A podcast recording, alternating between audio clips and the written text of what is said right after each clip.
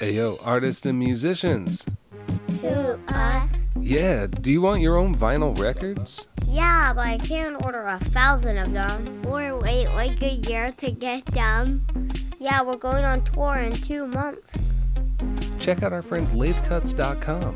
They'll make you vinyl singles in quantities as small as 50 copies and as quickly as three or four weeks. Get out of here. You heard me right.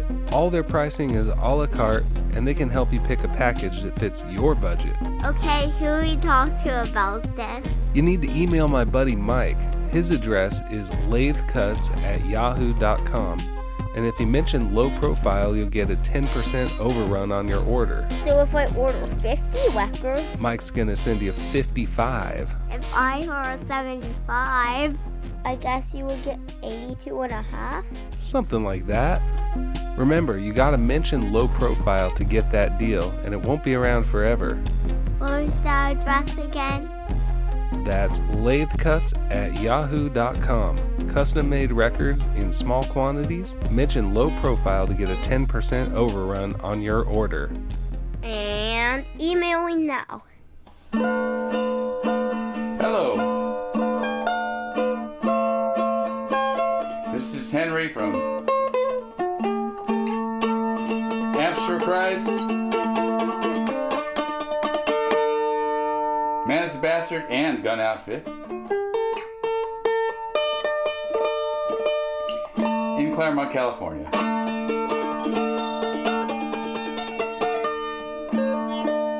I listen to this show because it's non mainstream, non corporate, outside of industry. Support at Patreon forward slash low profile. Tell your friends about the show and visit lowprofilepodcast.com to hear more.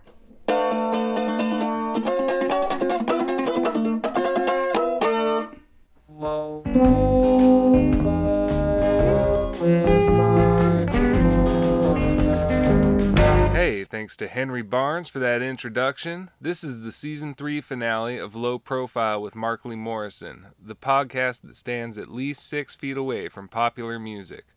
I'm your ever loving host, Markley, and before we get to today's featured guest, I thought this would be a good chance to clue you in a little bit about what's in store for season four, which will be starting in early 2021. My wife is bringing a baby boy into our family pretty soon, and I'm going to be taking a little time off from running this show so I can spend some more time with my family. So I'll be hosting a few episodes here and there, but for the first time on Low Profile, I'm going to have a few friends I trust take over the show for the most part. Regular listeners are going to hear some familiar voices, mostly musicians, flipping the script and assuming the hosting duties and I'm really looking forward to participating as a listener and helping out on the production and editing stuff as needed. And no spoilers here, but there's a very intriguing buffet of artists on the menu, so definitely stay tuned. And speaking of intriguing artists, today's episode is on the band Lavender Country, who recorded the world's first gay themed country album in Seattle back in 1973. Now, back then, if you weren't part of the gay community, it was highly unlikely that you would be hip to this record. The group initially disbanded in 1976, and then Patrick Haggerty, the band's founder, committed himself to fathering his two children, all the while being a prominent voice in the gay rights movement, where he met his husband, J.B. This episode was recorded on location at their home in Bremerton, Washington. Engineer Miles and I drove up there from Olympia, as well as Jack Habegger, who helped co host this episode. And Patrick invited his bandmate Jack Moriarty, who plays multiple instruments in the current version of the band. They're even going to play you some songs, too, but first, here's a quick taste of their self titled album. This song is called Come Out Singing. Waking up to say hip hip hooray, I'm glad I'm gay. Can't repress my happiness ever since I tried your way. Right here and greet the sun, cause gay time nothing's just begun. So come on, let's tumble in the hay. The interview you're about to hear has been edited, but there's a lot more great stories than could fit in one episode, like how Patrick and J.B. met and their work with the ACT UP organization. If you want to hear the raw, unabridged conversation with Lavender Country, it's on lowprofilepodcast.com. All right, let's dig in. So is this just audio? Yeah, this is just audio. Oh, cool. But you look great. I could have worn my fucking house coat, man. We should have warned you.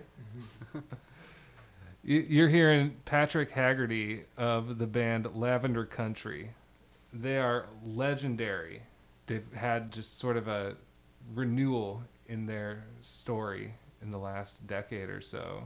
We are also joined here by two people named Jack. One of them is my esteemed co host for the day. Hello. And one of them is a current member of the current iteration of Lavender Country. Jack number two. Hello.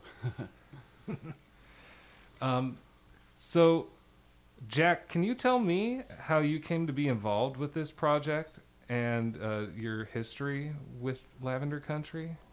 Yeah, uh, it's a pretty long history. I mean, um, I've been part of Lavender Country since I was 14. That's when the uh, revival of Lavender Country started. Was about 2014, and uh, I've been playing music with Patrick since I was, for as long as I can remember. I was probably five or six, and he taught me how to play guitar. So uh, yeah, I've, I've known Patrick for the longest time. He's just a a good family friend, and uh, when Lavender Country got picked up again, he was I was one of the first people he came to to uh, you know ask to be involved, and uh, yeah, we've been running together for quite a while. Awesome. And Patrick, I understand that you have a fair amount of involvement with Lavender Country. I, I do. um, I'm Patrick Haggerty, and I'm the lead singer songwriter for the original Lavender Country in 1973. And the most amazing part of the story is that I lived long enough to be sitting here. Um, I'm now 76 um, and still doing Lavender Country.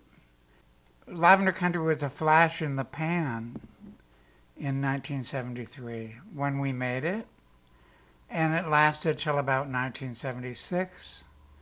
And then gay country was absurd in 1973. Never mind Marxist gay country. Um, so I had a whole long life that didn't have anything to do with Lavender Country um, mostly as a political activist, Mm-hmm. like being a member of several socialist parties m- my whole life, um, like the anti apartheid movement, like the coalition against the police precinct in Seattle in 1989, like running for office with three members of the Nation of Islam twice on a black gay unity platform, like uh, a lot of activism in uh, the gay movement. And um, I did a lot of work in the black community in the 80s. Um, and I'm a parent. I was busy raising two kids. Lavender Country was completely dead. When we made Lavender Country, there were a lot of radicals in the gay movement. But by 1978, the Democratic Party had taken over the gay movement. Wow. And Lavender Country was flatlined, as were most radicals. Um, all of us were radicals. Anybody who came out in 1969 had to be a radical. Um, th- that was a given. And Democratic Party queers rose to the forefront and shuffled us to the sidelines. And you weren't looking for a candidate, you were just looking for justice in general. In, indeed. Um, when I ran for office with the folks from the Nation of Islam, I, I- we knew it was, we weren't going to win. Um, that wasn't the why we did it. We did it to make our point. But I had a whole complete, very full, very active, very rich, rewarding life while Lavender Country was dead. It was quite a surprise to me when Lavender Country came back to life. But it was you guys were on the fringes to begin with because you had a limited reach as far as being socially acceptable in that era. Yeah, we we did have a, a limited reach. Um, we made one of the beauties of Lavender Country was we knew it had no commercial value when we made it, and we knew nobody was going to buy it um, except us. And by us, I mean Stonewall activists. Where were you living at the time when In Seattle. Okay. I was in Seattle pretty much this whole time. There were three beauties to it that contributed to the Lavender Country story. One, why did I choose country? Well, I can give you all kinds of reasons why, you know, three chords and the truth and country music is the is the genre that allows you to be tell a story and be expressive and blah blah blah. That's all bullshit. The real truth is I didn't know how to play anything except country. So that's why I chose country because I didn't know anything else. Did you listen to country regularly? Yeah, I grew up in country, you know, with Kitty Wells and Hank Williams and Patsy Cline and that whole crew. Mm. And that was, I am a country kid. I grew up on a tenant dairy farm with my mom and dad and 10 brothers and sisters in a three room, three bedroom house. And Cozy. we were poor and we went barefoot and blah, blah, blah, blah. Loretta and Dolly got nothing on me. Nothing All right. right? I I grew up that way, and um, lived in a redneck, rough logging town, and you know the full catastrophe of country. Um, so that's why I chose country. Um, Because you were living it. and it was all I knew, man. Yeah. There's nothing left but holes in your weary sexist roles. Time to trade them old PJs for a goodwill negligee. Y'all come out, come out, my dears, to lavender country. Y'all come out and make yourselves to home. It don't matter here who you love or what you wear. Cause we don't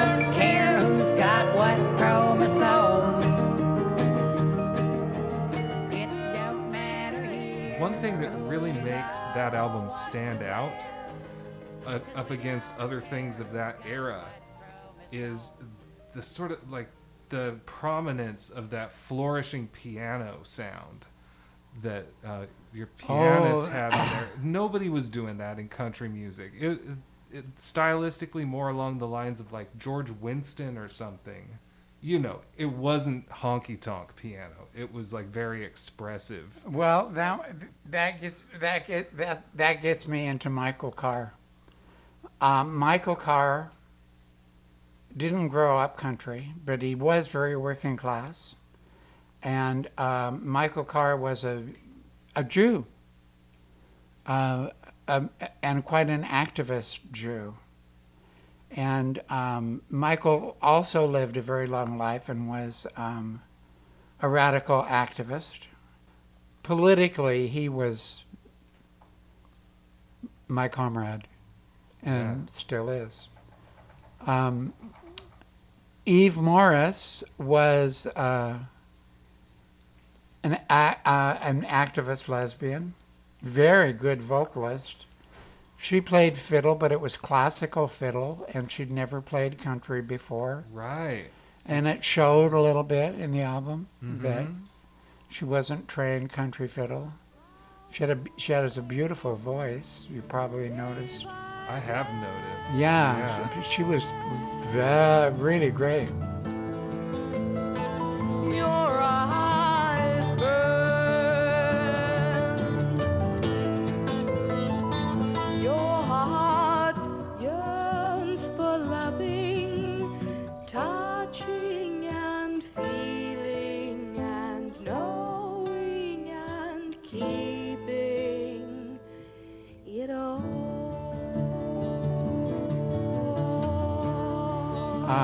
Eve was also a Jew. Um, so there were two Jews in, in the Lavender Country conglomeration. Um, there are a lot of Jews in country music.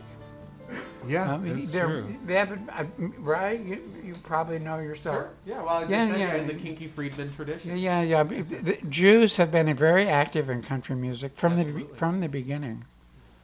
Hey, Very the Jews went to Alabama and learned how to do it, and, and there's a very rich, deep connection there that a lot of people don't understand. But um, Michael and Eve were not the first Jews in country music. They might have been the first out queer Jews in country music. Um, and finally, Robert Hammerstrom, the lead guitar player. Mm. Robert was not gay.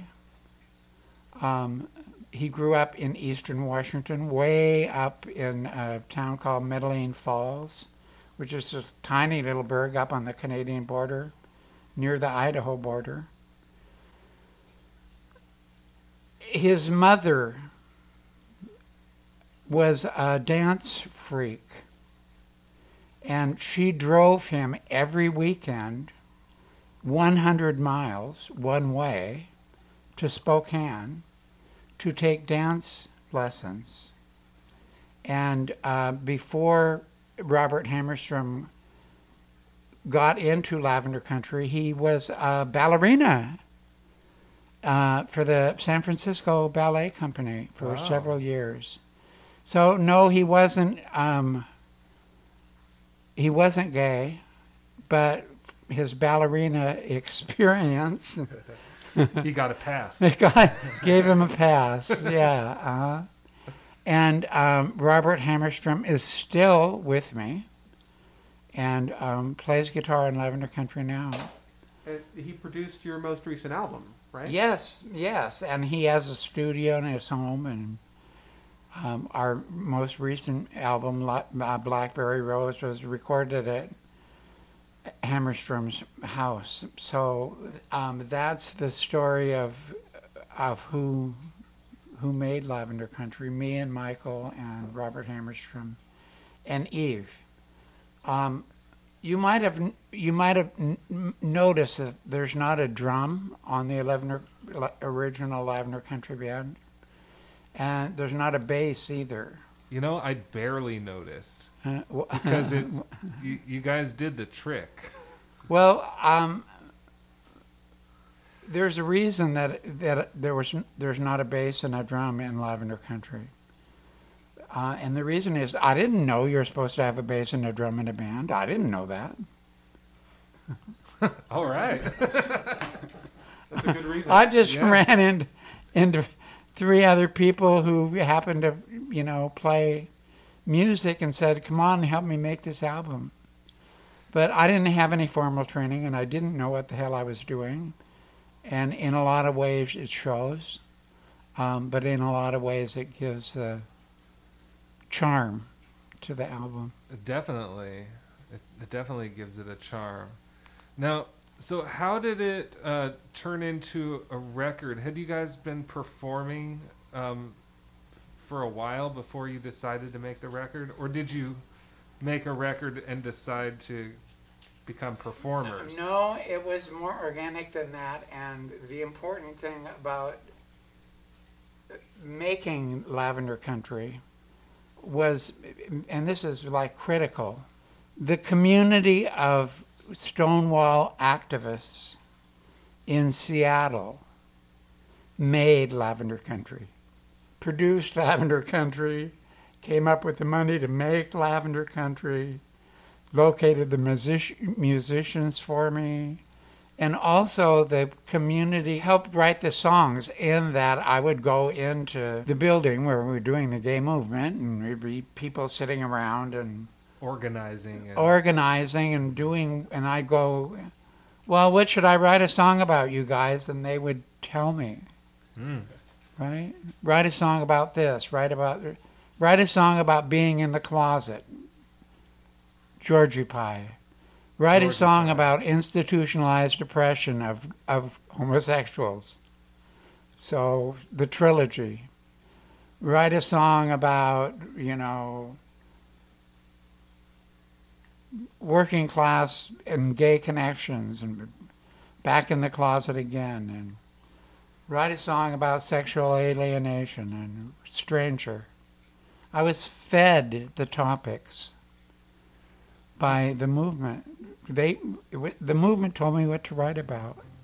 Uh, about the Waltzing Will trilogy, are, are those stories that uh, you gleaned from everything happening, or were They true are. stories? They are real stories. Okay. Waltzing Will, the, the guy who got sent to the mental institution, Waltzing Will was soft and sweet. The way he waltzed was to effete for a psychiatrist to think was fitting. So they said, hey son, we think we should sneak you a slug. A raw manhood, the state hospital's just the place to get one. Now they call him up, sicky.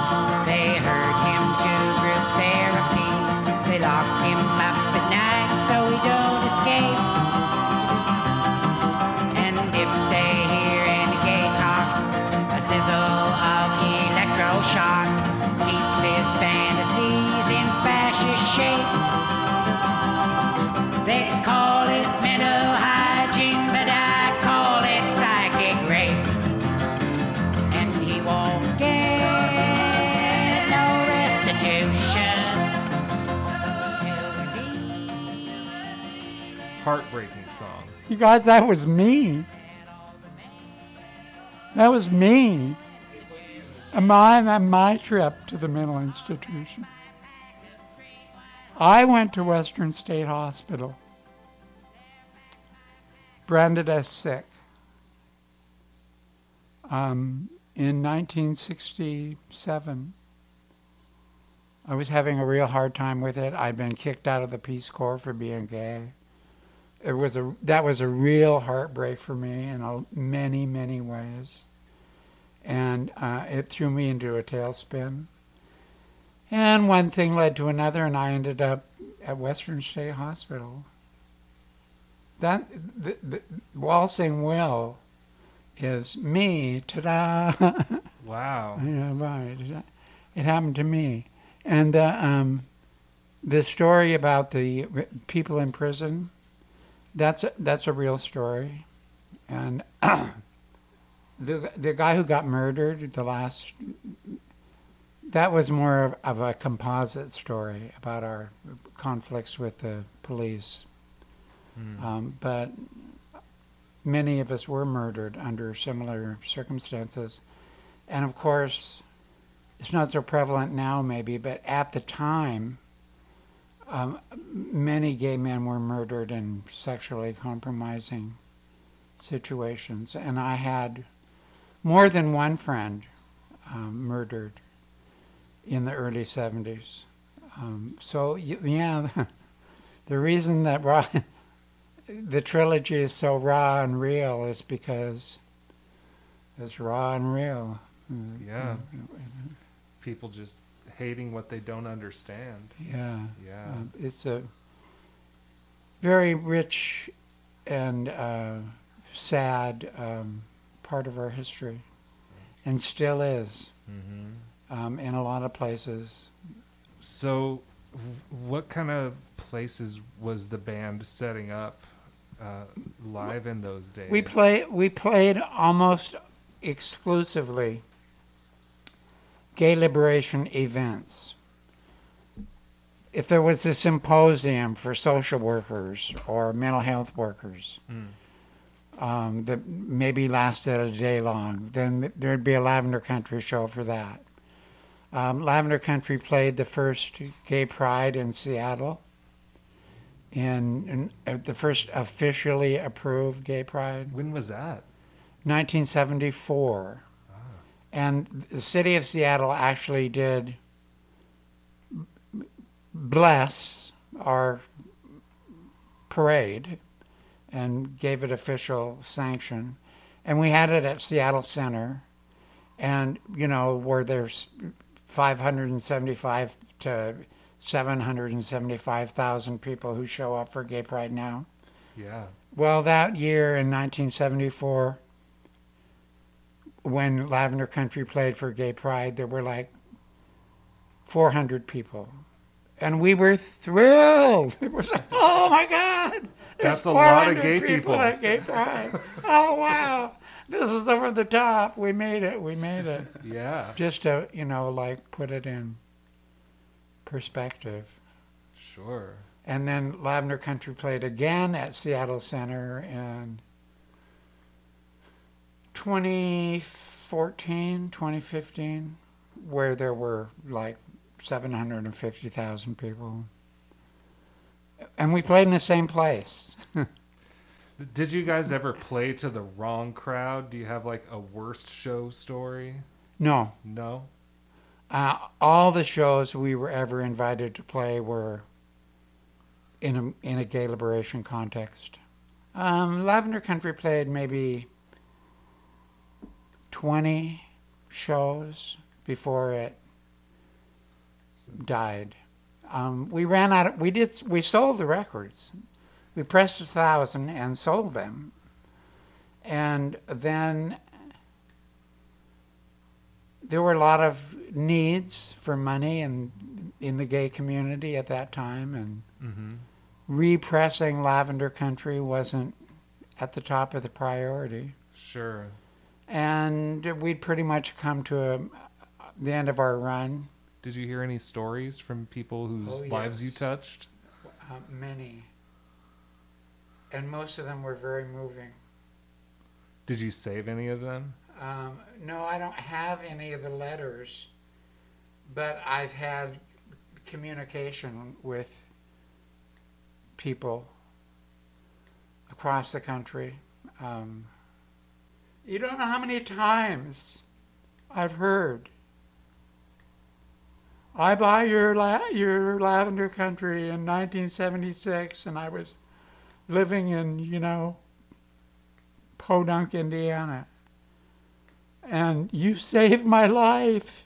You, man, you saved my life. I've heard life-saving stories. We we saved the lives of a lot of kids. I mean, I was in St. Louis, and a young trans person named Joss Barton came up to me after the after the Lavender Country show. She said, "I was going to kill myself tonight." But my friend talked me to come to a Lavender Country show before I did. And now I'm not going to kill myself. Yeah, Yeah. just a few years ago. Wow. And it turned out Joss was a fabulous poet and a pretty good singer. So I said, Well, Joss, if you're not going to kill yourself, you might as well do a Lavender Country show with me. and, uh, and we've done that a couple, two or three times. Wow. I guess this music is serving its purpose. I guess so. Yeah. It's uh, it's sort of a form of evangelism in a way. uh, it is. I, I had yeah, I had a thought about that that I was thinking about. oh Um, yeah, please. is that on on both of your records you have a lot of songs that are very biting and very political and very dark, but at the same time you have lots of songs of joy, lots of happy songs and parodies, and I wondered if you could talk a little bit about the importance of joy as part of a movement of social change. Well, part, a lot of it comes from my Marxism. And the, the bottom line of, of that is you, you, can, you can't make a revolution on despair. You have to have hope. Well, that's one thing that we found that we found out in this recent election cycle, right? Sure. Without hope,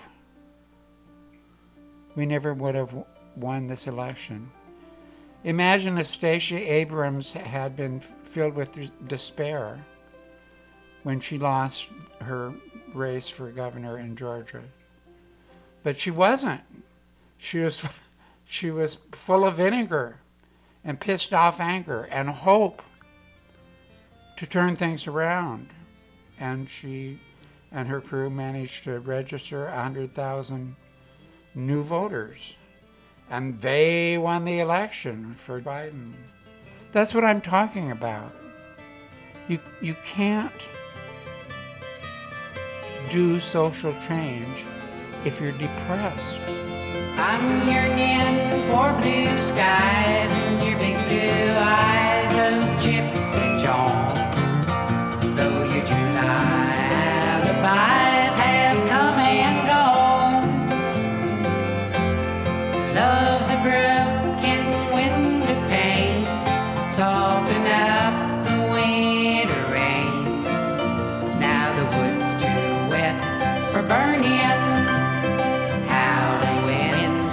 Churning.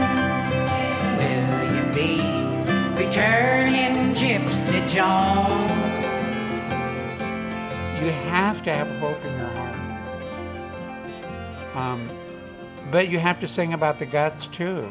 You have to sing the pain and tell tell the story of the oppression. Yeah, you don't want to withhold the truth. Right.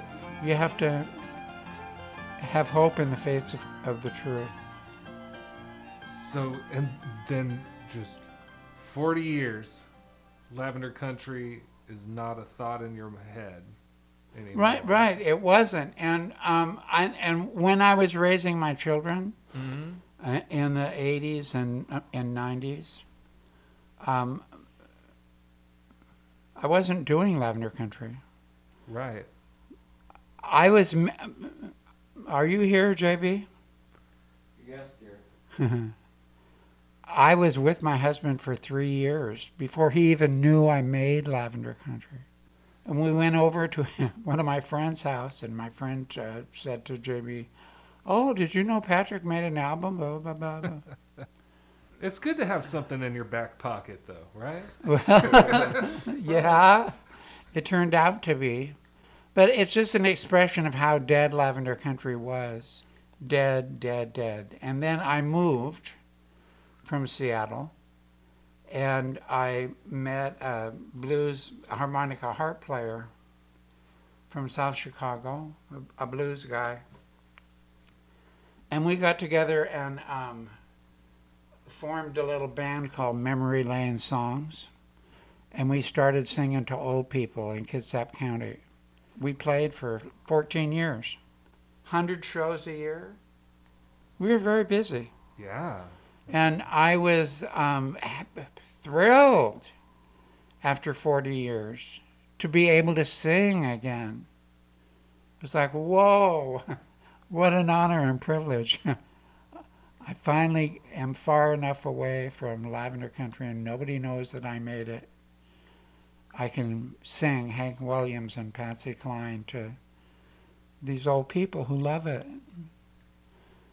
So that's what I was doing. And somebody put Lavender Country on YouTube. And a music aficionado named uh, Jeremy Cargill went, Oh my God, what is this?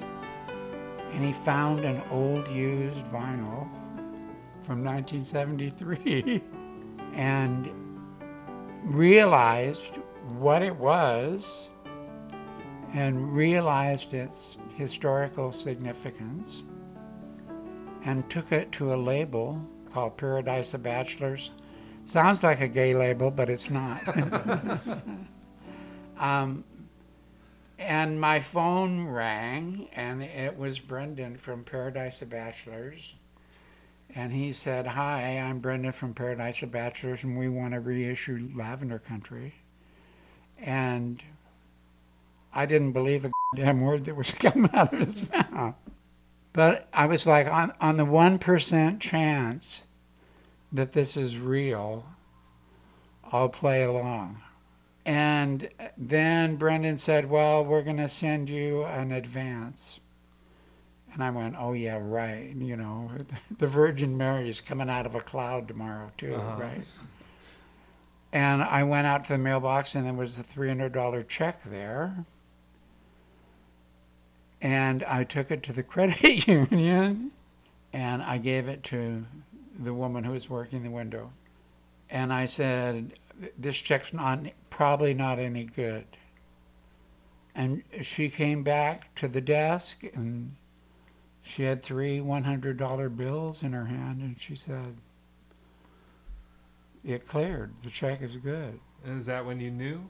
That's when I that's when I knew.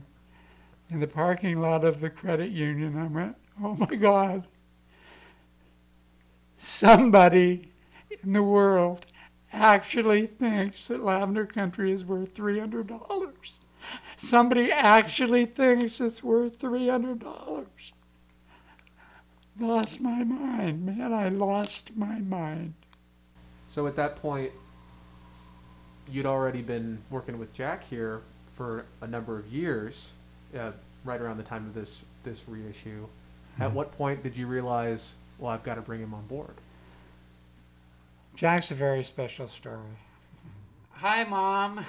Jack's mom, Lori. You can say hi. I met Jack in utero when I met Lori, and she was pregnant with Jack. When Jack was about four, he was so cute. weren't you, Oh my god. We have a video of this. Have you you've seen it? I've seen this right? video. Right? It's The on video- YouTube, unfortunately. No. We stood Jack on a chair so he could be eye level with me. And I played guitar and Jack sang Blue Moon of Kentucky. Oh, And- yeah, right. Oh, yeah, it's a great song.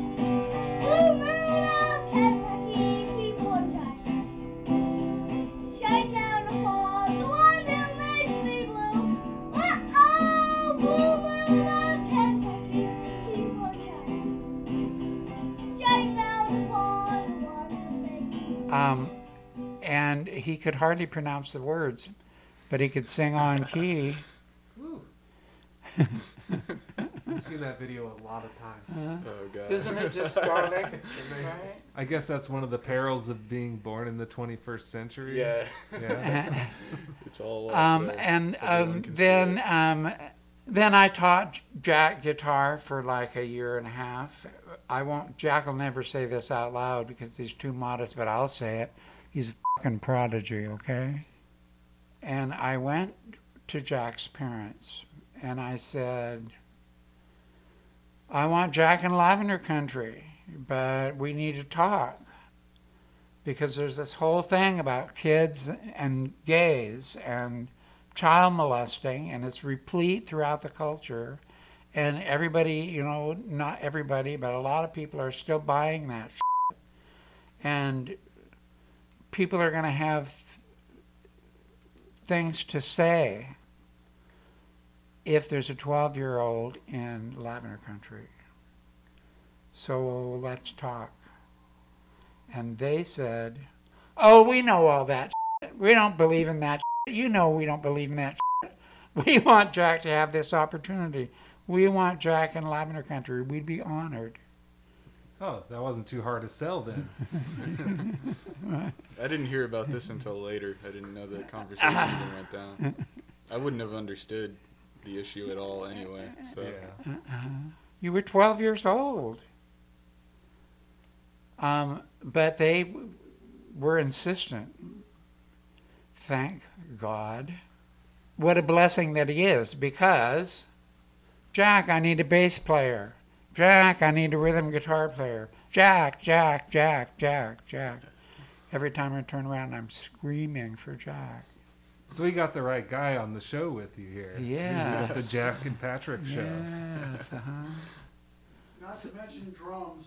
Yeah, so drums and Oh, I bass. forgot all about the drums. Again? Usually, he yeah, yeah, again. Usually he theme. plays. Usually he plays drums. Um, So I understand you're prepared to play some songs. we are. Excellent. What This, you- fir- uh, this first song is called "Weeping Willow," and it's a gay song. And um, gay men who aren't having sex with one another have a tendency to call one another girlfriend. And um, I had a lot of girlfriends um, in the Stonewall years.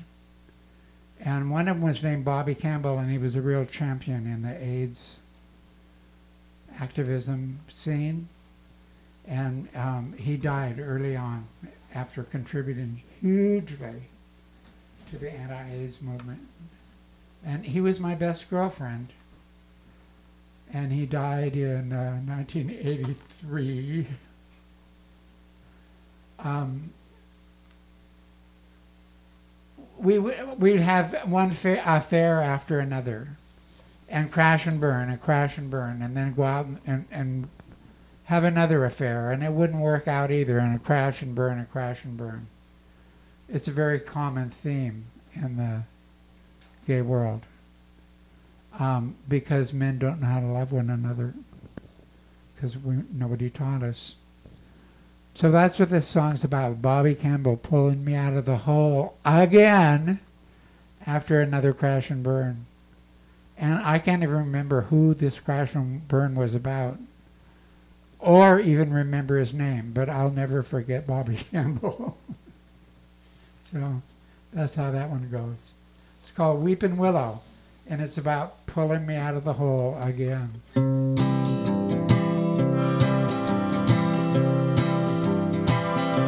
You're drooping like a weeping willow. You got that long face on. Are you still crying in your pillow? Cause your man done up and gone. You haven't shaved in days. You look listless and depressed. You're either sleeping or you're in a huff, staring at the wall and sitting on your duff. Your eyes are puffy and your nose stuffed up. Girlfriend, you're just a mess. Did he throw you for a loop-de-loop? Did he take you for a ride? Hit the landing, skin the hide right off your gullible backside. Lies that twirl you higher than a kite without a line.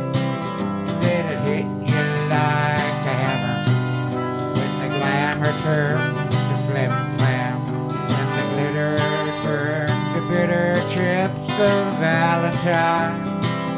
Oh, did it hit you like a hammer when the glamour turned to flim flam? When the glitter turned to bitter chips of Valentine?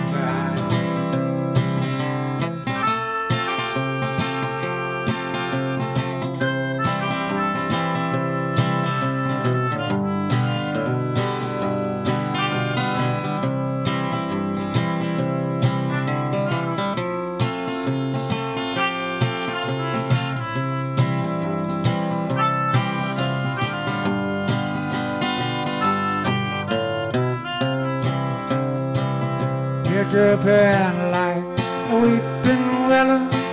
Don't you think it's time you quit this silly bawling? Like a newborn longhorn calf without a tit. You've been zonked out long enough. Have one good cry and then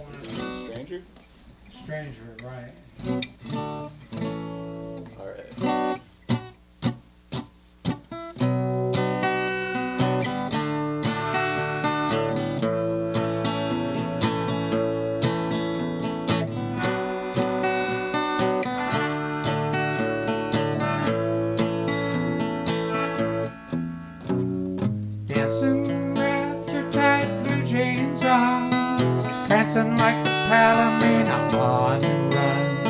I reckon you're looking for some necking, yes I do. Climb right on up into my manger, but let me warn you about one small danger. I can't shake the stranger out of you. Prancing and cream smooth as you hotter than the popcorn, dancing in the pan, out to capture a chunk rapture with someone new. I can hit the sack like an aristocrat if you let me be a trick in a box of cracker jack. But I can't shake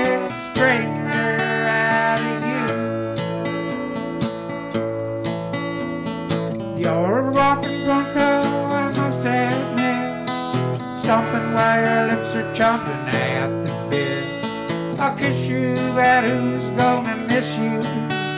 when you're chasing midnights through. I'd be glad to be your one shot pleasure, even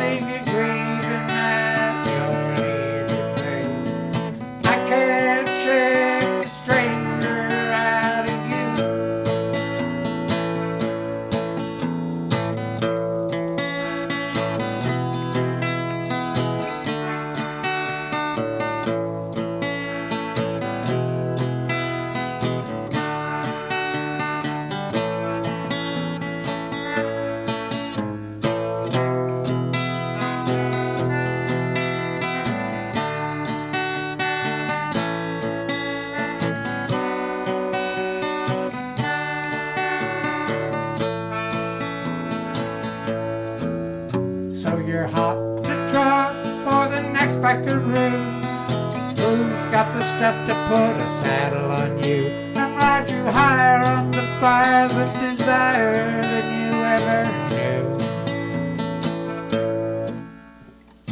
All our favorite fantasies have come to an end. We'll be waking up tomorrow needing a friend. Cause I can't shake the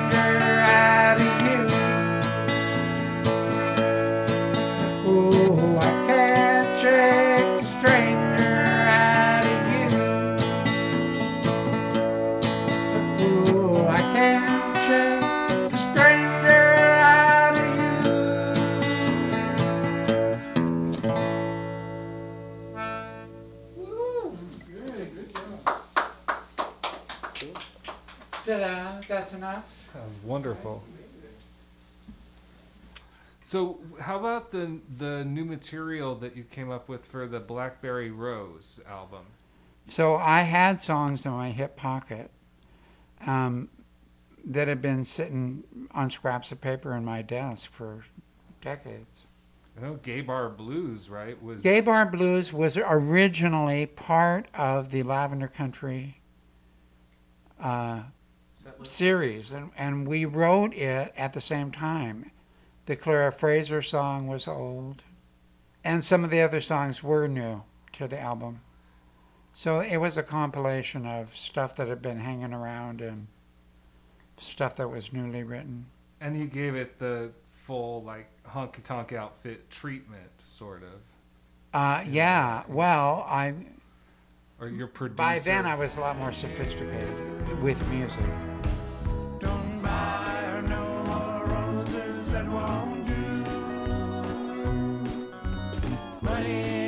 My best advice to you.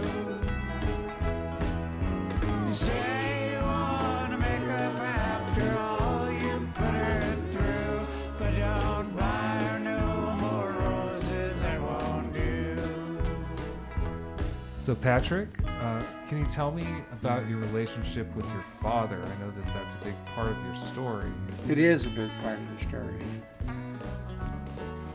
I read something about uh, you. You were uh, you you won a contest dressed as a cheerleader. Well, it's like 1950s and it's rural America.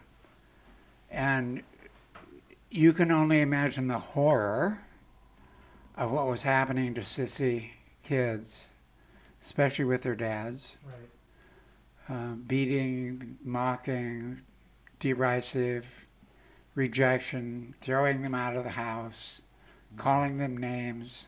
I missed I missed it all um, because of my dad. I was clearly a sissy. And everybody in the family knew it by the time I was like five. Um, Pat's a sissy. We have to make accommodations for this.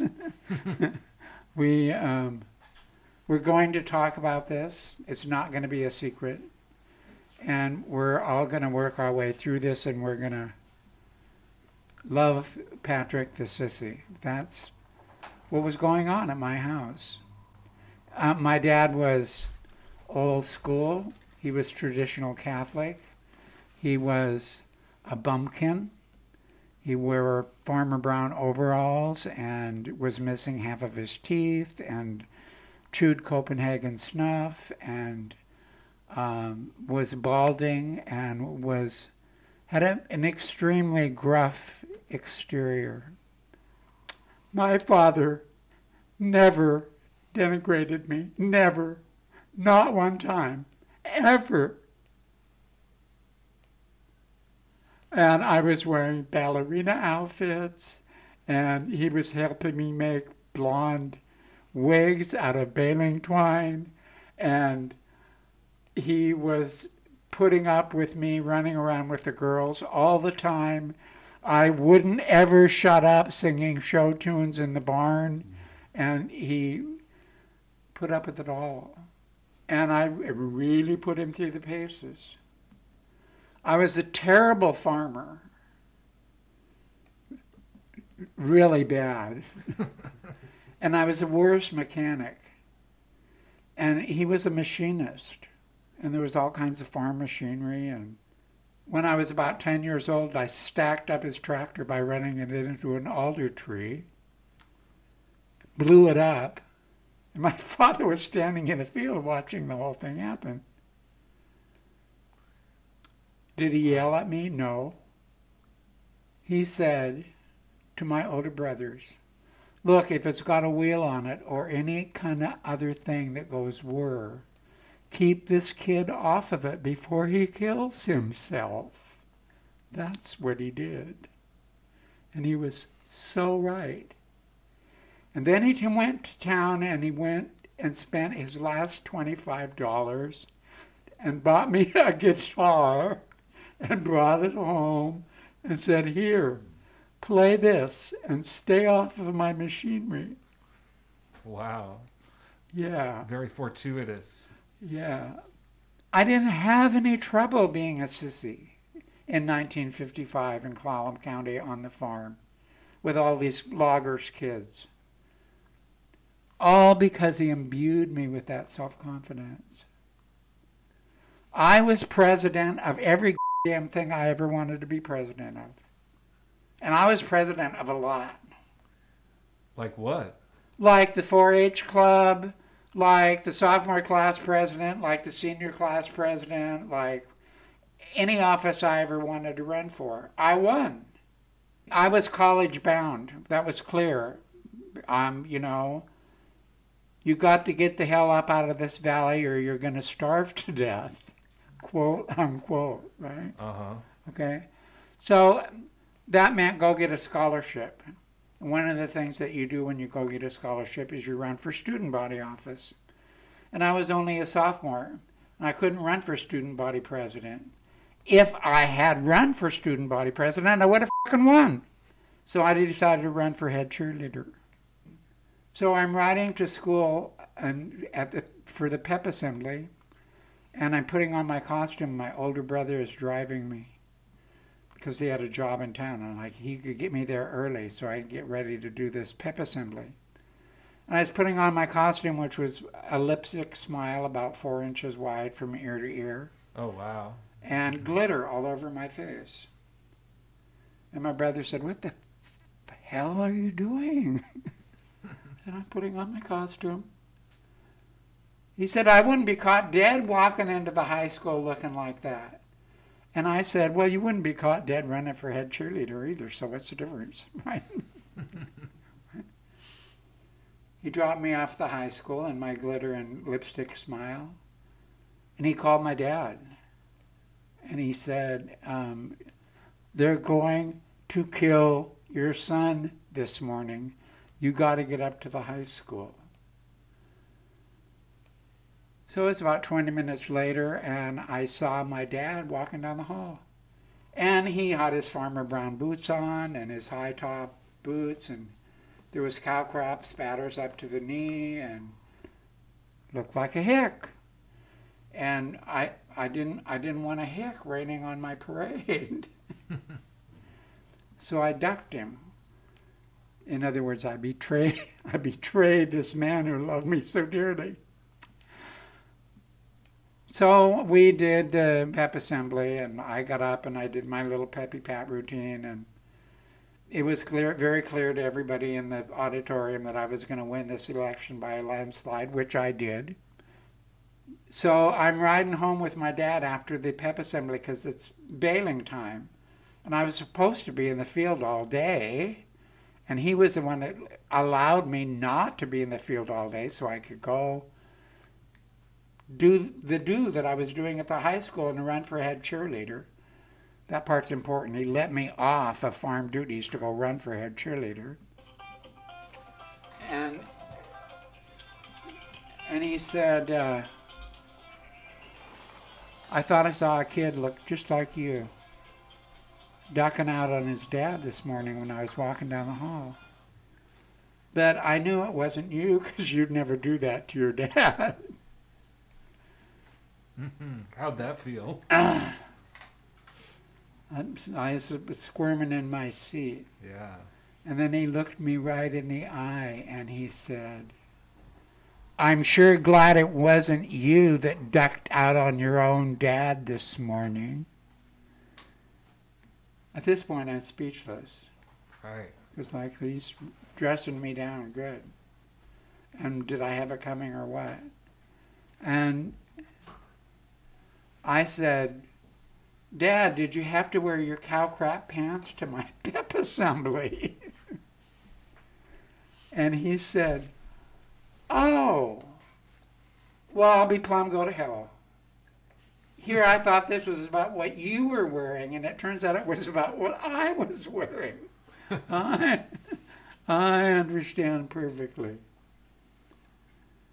Now, listen up. I'm a farmer. This is what I do. I'm proud of what I do. And I don't have time to change my clothes every time you kids get your ass in a sling at school and I have to come up there. I don't have time to do that and I don't want to do it and I'm not going to do it. And there's not a reason for me to do it. Because I'm not ashamed of who I am and I'm not ashamed of what I do. Now we're going to talk about you.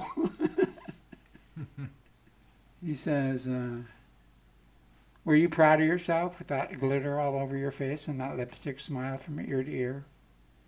And I said, Well, I think I'm going to win the election. And he said, I know you're going to win the election. It's not what I asked you. I asked you if you were proud of yourself.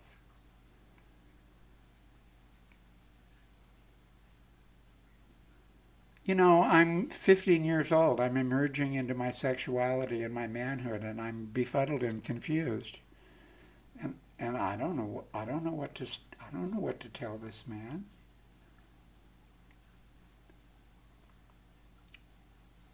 And he said, uh, "You know I'm dying," which he was, and he was going to be dead within about a year and a half. And he said, You know, I'm not going to be around when you're grown up to help you deal with any of this stuff. You know that, don't you? And I said, Yes, I know. And he said, Well, I'm going to tell you something now. And you probably won't know what it means. But you'll know what it means when you're an adult. And I want you to remember, because I'm not going to be here. Promise me you'll remember. Okay, I'll remember. He said, who are you going to go out with at night when you're at the University of Washington Drama School? and I said, I don't know. And he said, That's a damn lie. You do know. And it's not going to be that McLaughlin girl that I've been trying to get you to go out with, but you won't even pick up the telephone. I know it's not going to be her. Whoever you go out with at night when you get to college, don't sneak like you did today. Because if you sneak, it means you think you're doing the wrong thing. And if you spend your whole life thinking you're doing the wrong thing and sneaking, you'll ruin your immortal soul. So don't sneak, okay?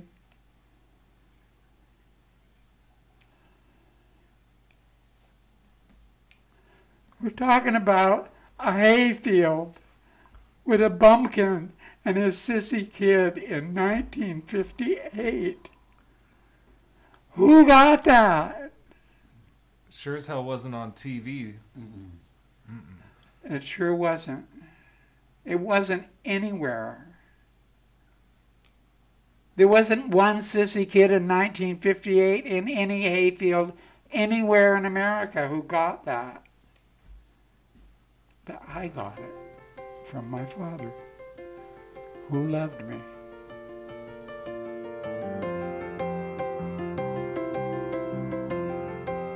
This has been a conversation with Lavender Country. Thanks to Patrick and JB for letting us record this in your living room, and to Jack Moriarty and his parents for participating.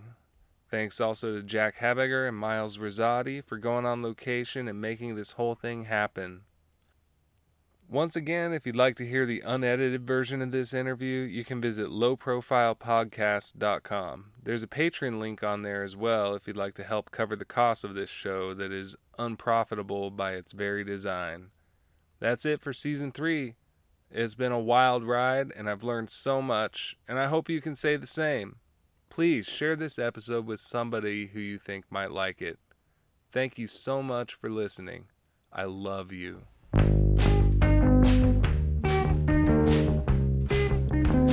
Low profile with Markley Morrison.